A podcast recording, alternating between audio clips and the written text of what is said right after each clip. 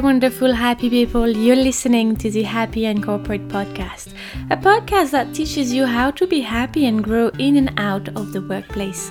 My name is Benny. I'm an executive coach working in sales for a big corporation. I'm sitting down with my mic here to discuss all of the things I wish I had known before starting my career. In this podcast, we talk growth mindset, we talk happiness, we talk health, we talk becoming a manager, and so many other topics. But what you will have is 100% authenticity and vulnerability, 100% English mistakes, and I hope 100% value in those episodes for you. But enough introduction, let's deep dive into today's topic. Welcome to this series where we learn all about how to become the best people managers possible from the best people managers there are around. The reason I'm starting the series is because in my current role, I moved from teams to teams every three to six months to cover for any long term leaves within our EMEA teams. And one thing that I found very common is individual contributors stepping into their first manager roles and being totally lost. Of course, many companies do provide trainings to managers around compliance, ethics, HR, etc. But there are very few that do provide training around how to be a great people manager and the intricacies and responsibilities that come with it. So, in this series, I'll try to bring to you people that I've heard are great people managers or I've experienced as great people managers myself so they can share their wisdom with us. So, today in this episode, I'm really, really excited because we are welcoming Joris Merks Benjaminsen. If you go on his LinkedIn profile that I have added also to the notes of the podcast, he describes himself as an award winning author, an organization transformation expert specializing in cultivating including high performance teams and cultures. But what's interesting about him and drove me to one of his posts actually is that Apart from writing about six books already on marketing, management, and even courage, he was one of the highest scoring managers of all time when he was working at Google as the head of Google Digital Academy. So, from that experience, he will obviously share today, he wrote his latest book, which is Managing Without Power. But one story I wanted to just take a moment to go through before we hear about him and start the interview is a story of how I contacted him. So I stumbled upon one of his posts on LinkedIn and I was like, oh, this guy looks amazing. Really wish I could have him on this series and interview him. But then I was like, what can he expect from like someone like me? I have a tiny podcast, you know? So why he would even say yes? And so I postponed the task for many, many days until one Friday morning I was like, you know what? The worst thing that can happen is that he's gonna say no. And so I start writing him a message, sent the message, and literally probably 10 minutes after Joris answered, like, yes, of course I would be happy to do that with you. And so it's also a story about like daring in life, but enough about daring and let's go into today's interview. So excited about this. So hi Joris. Hi there. How are you? Very good. We um, here in uh, sunny Amersfoort in the Netherlands. Ooh, nice. I cannot say the same for Dublin today, but we're getting there. but I'm actually so excited to receive you on a podcast today and maybe start with our first question of the day. Can you introduce yourself for people that are listening to us? Yes. Well, my full name is uh, Joris Merks Benjaminsen. So the, the, the, second bit of that is the, the surname of my wife. So we combined them when we were married. My wife is called Claire, and uh, we have two kids together, Ayana and Odin. Like the Ayana is nine, Odin five, and we just brought them to school this morning for their uh, second day of school after summer. I've, I've been a competitive judo player for about uh, 20 years. Like it's almost like my first life, feels a bit like that, and and, and I've done lots of martial arts in that period, like uh, Brazilian Jiu Jitsu and Aikido and mixed martial arts and then at some point I got uh, a serious injury and, and, and I couldn't practice sports, like almost no sports anymore, which kind of brought me into career. It was almost at the same time my career started.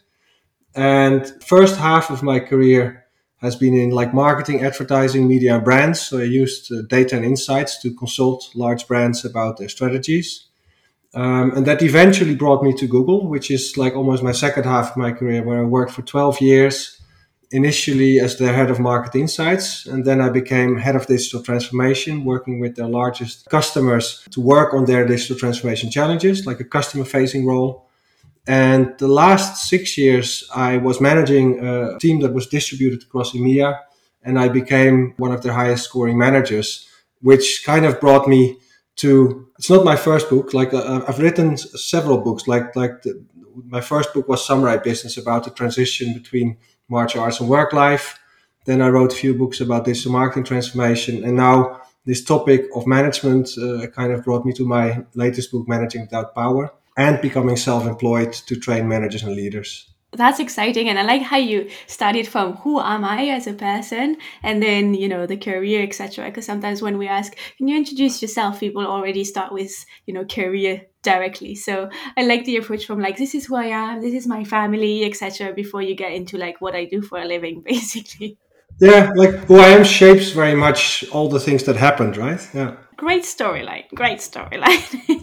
Maybe um, because the series is also about like people becoming managers. If we take you back to the first time that you became a manager how did that happen? Was it by chance? Was it an opportunity? Tell us more about it so the interesting thing is that I've uh, deliberately avoided being a manager for as long as I could, almost. Like uh, so, w- when I entered Google, I had uh, a level of seniority already where most people would be managers, and, and, it was even like probably bad for my career at that point not to be a manager. Um, but I loved doing customer facing work. And I also had an image about managers that as soon as they became managers, they never saw customers anymore. So I felt like, well, they were not adding any relevant value. And they became these internal political animals. And, and I, so I thought, well, I don't want to become that kind of person. I kind of made it my job to have a certain unique expertise, customer facing work. And, and I got myself an evangelist role. And so they accepted that I wasn't a manager despite being very senior. And at some point, I was running my digital transformation workshops with uh, initially in, in the Benelux, uh, Belgium and Netherlands mostly, with the largest customers. I ran full day workshop with groups of leaders to kind of figure out where do they get stuck on digital transformation and how can we unblock it. And that was successful. So I was allowed to train a bunch of Googlers around me who also wanted to run these workshops, and it became a Northern European role. And that kind of scaled my work. And then I got the opportunity to lead a team across EMEA, which would run the same types of workshops, but then uh, much larger scale, and, and, and like with 20 something people and then I felt like okay, like if if if I can run that particular team, you know, then then I want to give it a try to become a manager. But if I do it, I want to do it well, you know, like so. So I literally stopped all of my customer facing work. I used to speak on conferences a lot uh, during that time as an evangelist on digital transformation. I stopped all conference, and so I kind of dedicated all my time training myself up, reflecting, testing things to become a good manager interesting how it happened like kind of organically or step by step and then you were like okay i'm gonna dedicate some time and be good at that yeah and apparently the results were quite good right? Because you mentioned you were one of the highest rated uh, managers at google. So maybe the question is what's your secret sauce? Now it, it's worth knowing how it's measured in the first place right? Like so so how it works at google is um, every manager gets evaluated by their team every six months and that evaluation is part of the performance uh, uh, evaluation of the manager. So so like every google employee gets a performance rating every six months at least during the time i was there. They, they changed it to once a year uh, recently. And that performance score that you get defines like your salary your bonus whether you get equ- equity it defines your opportunities for promotion. And so the evaluation of, of managers by their team is part of the, the evaluation of the manager and defines the opportunities and the reward for the manager, like at least amongst other things. So that's that's that's quite unique. I don't know a lot of companies where, where the evaluation of the team from the manager, you know, has that amount of influence. So they do that evaluation based on a famous research project from the Google People Analytics team, and it's codenamed uh, Project Oxygen uh, was published like widely because uh, the, the VP of people operations wanted to open source Google's way of working. And so they found 10 behaviors of great managers and they use it to evaluate managers on. That's a survey of 11 questions in total. And when all people that report into you answer positively to all questions, that's when you get a 100% score. And I've had a track record of 12 100% scores in a row. Uh, wow. Whereas, like getting a 100% score once is already a rare occasion. So it may n- never have happened at all in the history of the company. That's fantastic. Can you tell us more about like also because I know that you mentioned you kind of research also you wanted to be the best manager possible. So what was your approach? Yeah, so there's not one thing, right? So that, that's uh, there's not like a magical trick. Uh, that's also why there are 10 behaviors of great managers. Like I can actually, I have the list in front of me. Like the 10 behaviors is like, is a good coach, empowers, doesn't micromanage, is inclusive, like creates an inclusive environment and, and cares about well-being, is productive and results oriented, communicates well, shares information, discusses career development, but also performance evaluations, has a good vision and strategy for the team, has the right skill set to be able to uh, coach the team well collaborates across silos in the organization, and is a good decision maker. So those are the 10 attributes. But the nice thing about that is that there's also opposites in there. So like is a strong decision maker and does not micromanage. Like there's a certain friction in there because you want to give people autonomy to make their own decisions. But every now and then there is a decision you just need to make. And so you have to do it at the right moment. And it varies a bit what is micromanagement for one person might actually be lack of guidance for another person right? So, so there's lots of opposites in there, and you have to apply them with the right balance, with your knowledge of the individuals in your team and situational awareness. And what I realized is like my team was distributed, so everybody was distributed because in me I was the only person in the Netherlands, and I just knew like there's no way I can effectively manage this team if I don't understand uh, who these individuals are as people, as professionals, what gives them energy, what drains their energy. Because uh, like I didn't want to control them. Like I didn't want to have to check, you know, like are you actually doing the work that we agreed? I, I just wanted them to do it based on intrinsic motivation. But I also knew it wasn't possible, like being a remote manager. So my first action as a manager has been that I visited all my team members like uh, twice a year or so and we would just go for full days like forest walks. Eventually we, we developed the habit that they would either visit me in my country or i would fly to them. And then the person whose home country it was would pick what we would do you know? And then i would spend a full day with them.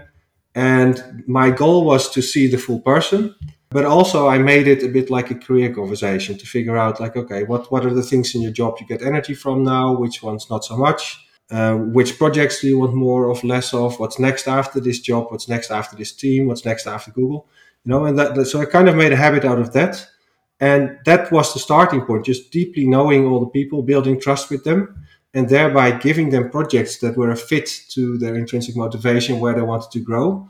You know, that was the, the first starting point, and I think that that that genuine effort that I made was probably the basis of my first 100% score and then from there, I used my manager feedback that I got. Like even though I got 100%, like like there's also open questions where they tell you as a manager, this is what I like about how you manage, this is what I don't like about how you manage, you know. And both parts, there were things I learned, you know. Sometimes they told me something where I thought it was normal, and they said, well, you know what, the thing that you do is very special to me. It has lots of value. So I, I realized, okay, I need to keep doing that and at the same time they mentioned things to me where i thought i was doing something good for them and then it came out completely different than i expected. You know it wasn't working.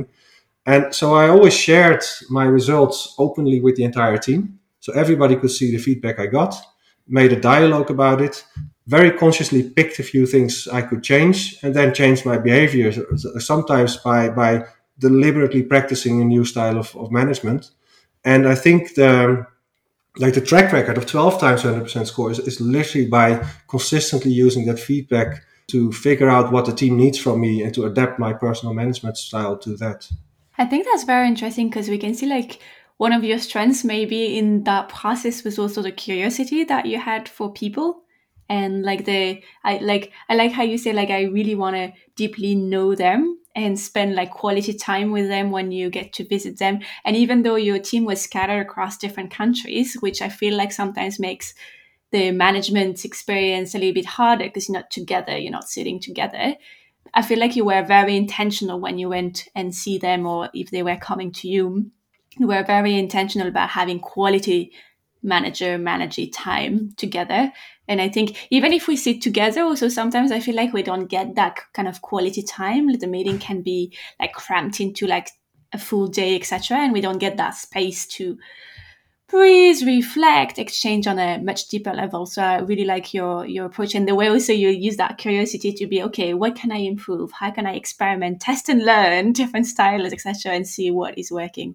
Yeah, it's very easy not to do it, right? Because uh, exactly as you say, even if you're co-located, there's just so much going on. You know, every every person's work is fragmented in some kind of way. Before you know it, the relationship becomes kind of transactional. And nowadays, like uh, since COVID, um, a lot of managers struggle with the question like, how do I balance, you know, co-location and working remotely? And how do I manage people if, if there's not like, do I make it mandatory to come to the office? How many days, you know, that kind of stuff. But, but what I've learned through this whole journey where I was remote, like from day one, is if you're intentional about those high quality moments where you create a deep connection with people and you match the projects that you give to them to their intrinsic motivations, you know, then suddenly you, you, you, you, the only thing you have to do is be conscious about certain high impact moments between you and your team members and between them amongst each other, where you bring them together face to face for particular purposes. And when you go deep enough on those occasions, it becomes the glue between all the other moments when you interact and you can still have high trust relations and motivation, connection, etc that is super interesting. And i think also you find also the element that make trust being built on the long term and not just like okay trust me now and then short term then it's done when we're thinking about the the long term. So that very uh, interesting approach. And i think it's also very different from other guests we had on the podcast so far. So thank you for for sharing your approach. I know that you soon to release a new book, right, in English, because you've already released it in Dutch, if I'm not mistaken. It's called Managing Without Power. So, what can we expect in your book? Tell us more about it. It's a combination of things. It's true indeed. The Dutch version came out like a month ago or so, and uh, the the English version of Managing Without Power is on Amazon right now. With like the first delivery date is uh, 30th of August. I run my trainings under the same title, Managing Without Power, and what what the book is is like like in the opening i kind of set the scene by making people conscious about uh, the way management is kind of malfunctioning uh, in most large organizations. It's, it's, particularly in large organizations. And it's very easy to see in the data what's wrong there. Like consultancy agency gallup has this research. They started like many years ago with the uh, state of the american manager report and uh, it was a famous quote that came from the report that people leave managers, they don't leave companies, you know. It, it, articulated the fact that a bad experience with the manager is the number one reason why people leave companies. And since then, they've run that like every single year and they've made it a global study.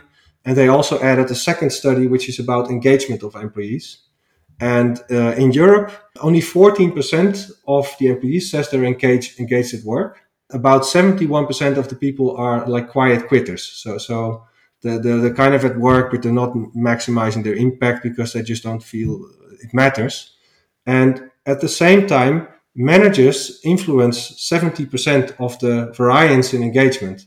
So, like the opportunity of, of managers is massive. If you have great managers, you will have an engaged and impactful organization, great culture. If you don't have them, then you have quiet quitters and people leaving the company and, and the reality is most people don't have great managers. So, so I try to sketch why this is. And my observation is that most of the time it's not a lack of will. So most managers want to be great managers, but they're stuck in a political environment. And that political environment starts with a very small group of managers that picks the manager role for the wrong reason. So they pick it to progress their own career. And that essentially means that they invest a bit more in managing upwards at the cost of managing downwards, in, at the cost of investing in your team. You know, like all these, what, what I'm sketching, like, well, spend a full day to get to know the individuals, you know, like conscious attention for the team is just like second priority for them because their career and managing upwards is first priority. Yeah. And the problem is if they are successful with that and that is very often the case. So, so these people are often very, very successful with their managing upwards. which means that they have slightly larger opportunity to get rewarded, promotion, etc. And that creates a prisoner's dilemma for a very large group of people who are managers for the right reasons, who want to be great managers, because uh, these are stuck between, okay, every bit of time I spend investing in my team goes at the cost of the competition I have with those people that manage upwards. So you kind of have to make the trade off. How much time do I spend upwards and downwards? And if you don't spend enough time upwards, you end up losing from the, the political managers. That doesn't just harm your own career, but it also harms your ability to show senior leadership the, the great things your team has done.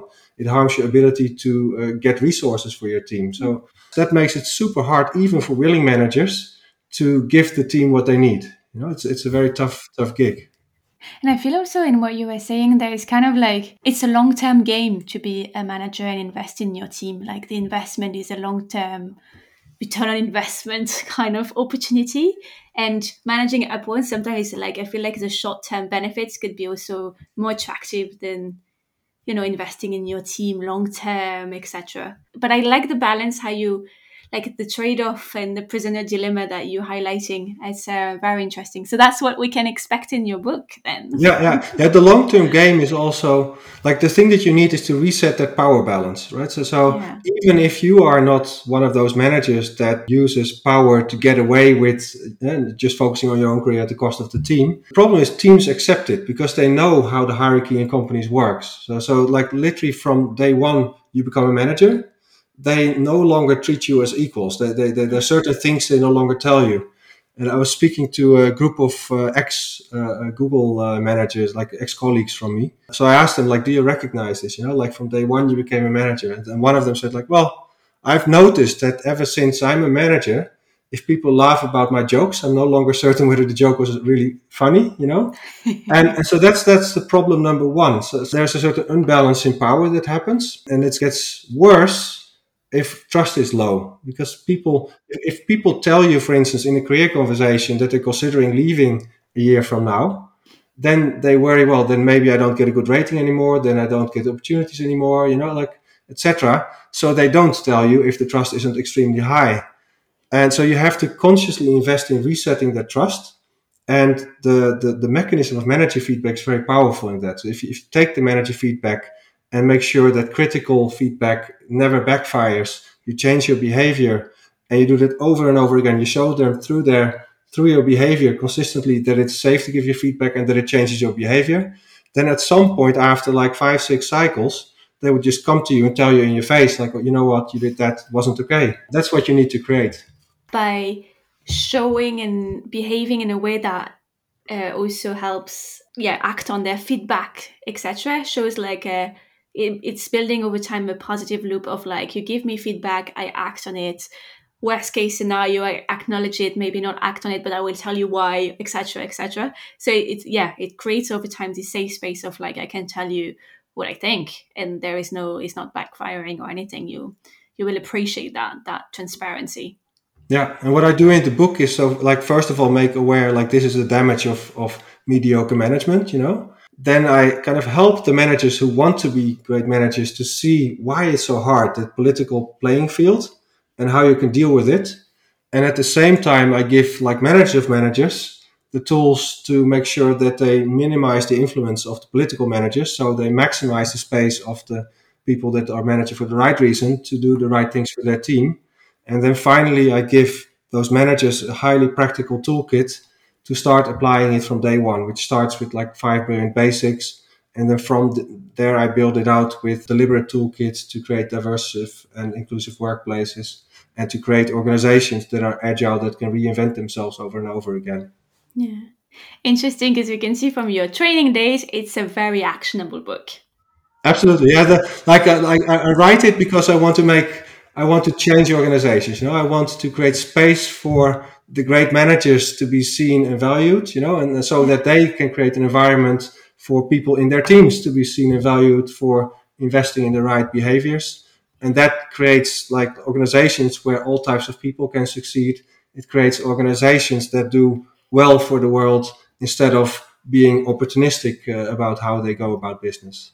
super interesting super interesting i know that you mentioned like you you had those amazing ratings about like your management style and the feedback that you get from your team. Is there at any point anything that you feel like you have failed or that you know was a very particularly difficult time for you that you know somehow you overcome? Two types of things. Like one is probably this that might be interesting is a thing i learned through the manager feedback. I, have an example of, of what made made the position of manager extremely tough in, in certain periods the thing with the manager feedback and it illustrates how how, how powerful that tool is there was um, in my early days I'm super disciplined. Like my background in martial arts, you know, like in, in competitive sports, like like everything I do is structured, disciplined, and um, so when I finish my day, I always have an empty inbox and my to-do list is empty. Like, and everybody who sends me an email or I promise to do something, like I do it often within minutes, you know, and, and or at least the same day. And I thought like, well, that I'm servicing my team with that. I'm making their life easier. And when and then it turned out so, so that, that, some people actually got stressed from it. And because they would send me an email and then within five minutes it was like bam answer back you know? And then they saw my email and because i'm the senior they feel obliged to read it and respond.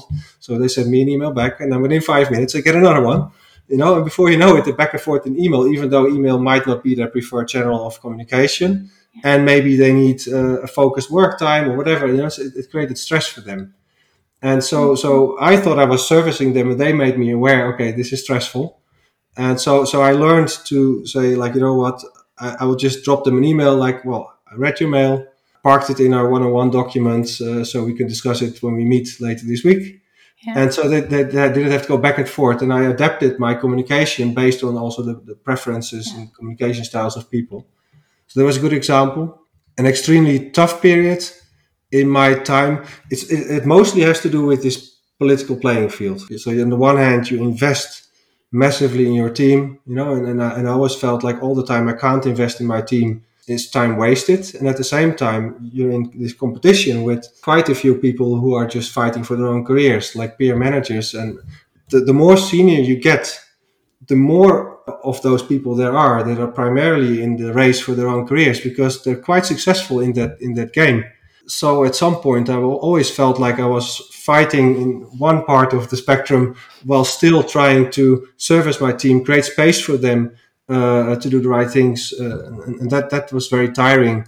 The worst period there has been where it happened twice even like and it was two periods of two years each where a peer manager came in that was extremely damaging to like deliberately damaging people but doing it in a way so they got away with it uh, because i became a, a trusted place, psychological safety me, around me, people came to me instead of going to HR with all kinds of stories, and none of them knew that they weren't the only one.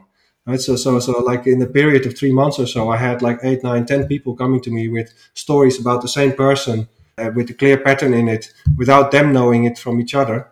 And then you have to think about, okay, if I do nothing, you know, this, this person is just going to continue.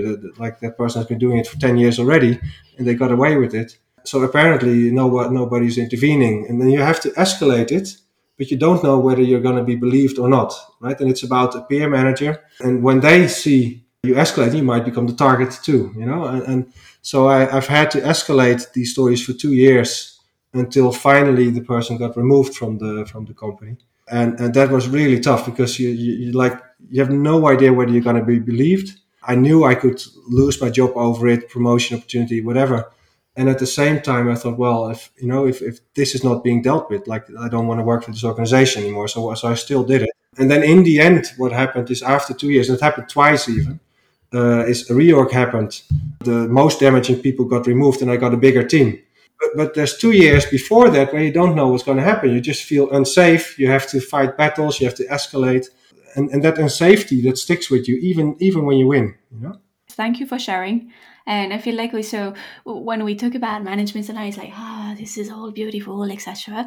But I feel like also in your story we see like also the there is a responsibility that comes with it, not only for the people in your team, but also sometimes for what is happening around. And you took this responsibility very seriously and this ownership very seriously at the expense of potentially in those two years, you know, promotion opportunities, etc., etc. But you be- you did what you believed was right for yeah and it's part of the long-term game right like this is an extreme example like like if you become a manager in a large organization it's almost certain that you're gonna find yourself in a political playing field at least to some extent and it gets slightly worse the more senior you get uh, and then every now and then you're unlucky and you bump into an extreme example right? Like and that's definitely something you have to prepare for. Despite all of that if you manage to do the right thing i think most of the time you will win in the long term depending on what organization you're in like so so you have to be very conscious like okay what kind of behavior is valued by my senior leadership? And if it turns out that despite doing the right thing year after year you know the the, the bad guys win you know and the, the bad people win then then you- you're probably just in the wrong organization you have to consider leaving because then there's probably another organization with better culture that will value uh, you from be, doing the right thing as a manager Yeah, and that would be, I feel like what you're talking about is also how your own values align with the values of the company. And if they are dram- dramatically different, then think about where you can find a, you know, a company or build your own company, right? That have those values that you, you feel are important to you. Yeah, and it's never going to be perfect. That's the problem. Like it doesn't mean the organization is is is rotten. It's just like how people in groups behave. There's always a few Yeah. people that are manager for the wrong reason, and they make life for the rest complicated. Almost all of them, they never completely cro- cross the line of bad behavior. So it's not like a senior leader can say, "Oh, you know what? I will just send you away." You know. So they also have to tolerate some political behavior, and and so you kind of have to find a way to deal with it. And so there's always going to be a, a little bit of a gap between your personal values and what you need to do to, to survive, let's say. But if that gap becomes so large that you either can't change it or changing it would cost you so much that it's not worth doing, then you have to consider leaving and you'll probably find another place that is also not perfect, but with a lot, lot smaller gap, you know? Yeah. And, and maybe less also cognitive dissonance where you're like, oh, what's happening and what I believe in, etc. But super interesting. I think uh, maybe one last question before we move on to Lego. So, where we can find you. Uh, one last question is like, if you had a single piece of advice for people that are aspiring to be great people managers, what would that be? So the number one thing is is like the only good reason to become a manager is is is if you want to build a great team and and, and have an intrinsic motivation to help individuals grow and, and help them grow as a group and, and be impactful as a team. You know, that's the number one thing that is critical and that will make you successful because they feel the difference between a manager that is genuine and a manager that just does the minimal to keep the team kind of okay and meanwhile build their own career. So they feel the difference and it also has a massive impact on team effectiveness, team culture, right? So you, you make the team more effective, but you also make people more happy, more productive, and thereby the company does better things. So it starts with that genuine intention to understand people and to make them the best they can be, to help to create a space where they can be the best they can be. And that's a very difficult job. Thank you so much, Joris, for your time. If we want to stay in contact with you, or if we want to follow your work and the amazing books that you will release in the future, I'm sure, because I'm not, I'm almost sure that Managing Without Power is not the last, it's just the latest of your books. So, where can you find you? Uh, I think the easiest place is uh, like my website, managingwithoutpower.com. Um, it also has a contact form and it, it explains uh, about the trainings I run with managers and leaders. And the other option is LinkedIn. Like if, if you drop me a message through LinkedIn, I will definitely reply, most likely the same day. And I can uh, testify for that. Uh, I think I wrote you an- a message on a Friday, and yeah, at the same, like literally like one hour after, I think you were already answering. But thank you so much for uh, being today here on the podcast, and looking forward to receiving you for your next book. I don't know. Yeah, I have ideas, but I, I think I will just focus on, on running my trainings first. but thank you so much, Joris. Thank you too.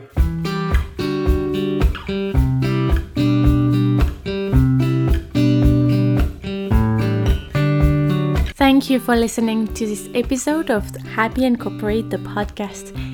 If you feel this episode could be valuable to someone else, make sure you share it with this lovely person and subscribe to the podcast on the platform you use. If you have some feedback, make sure you leave it to me on Instagram and see you very soon for another episode.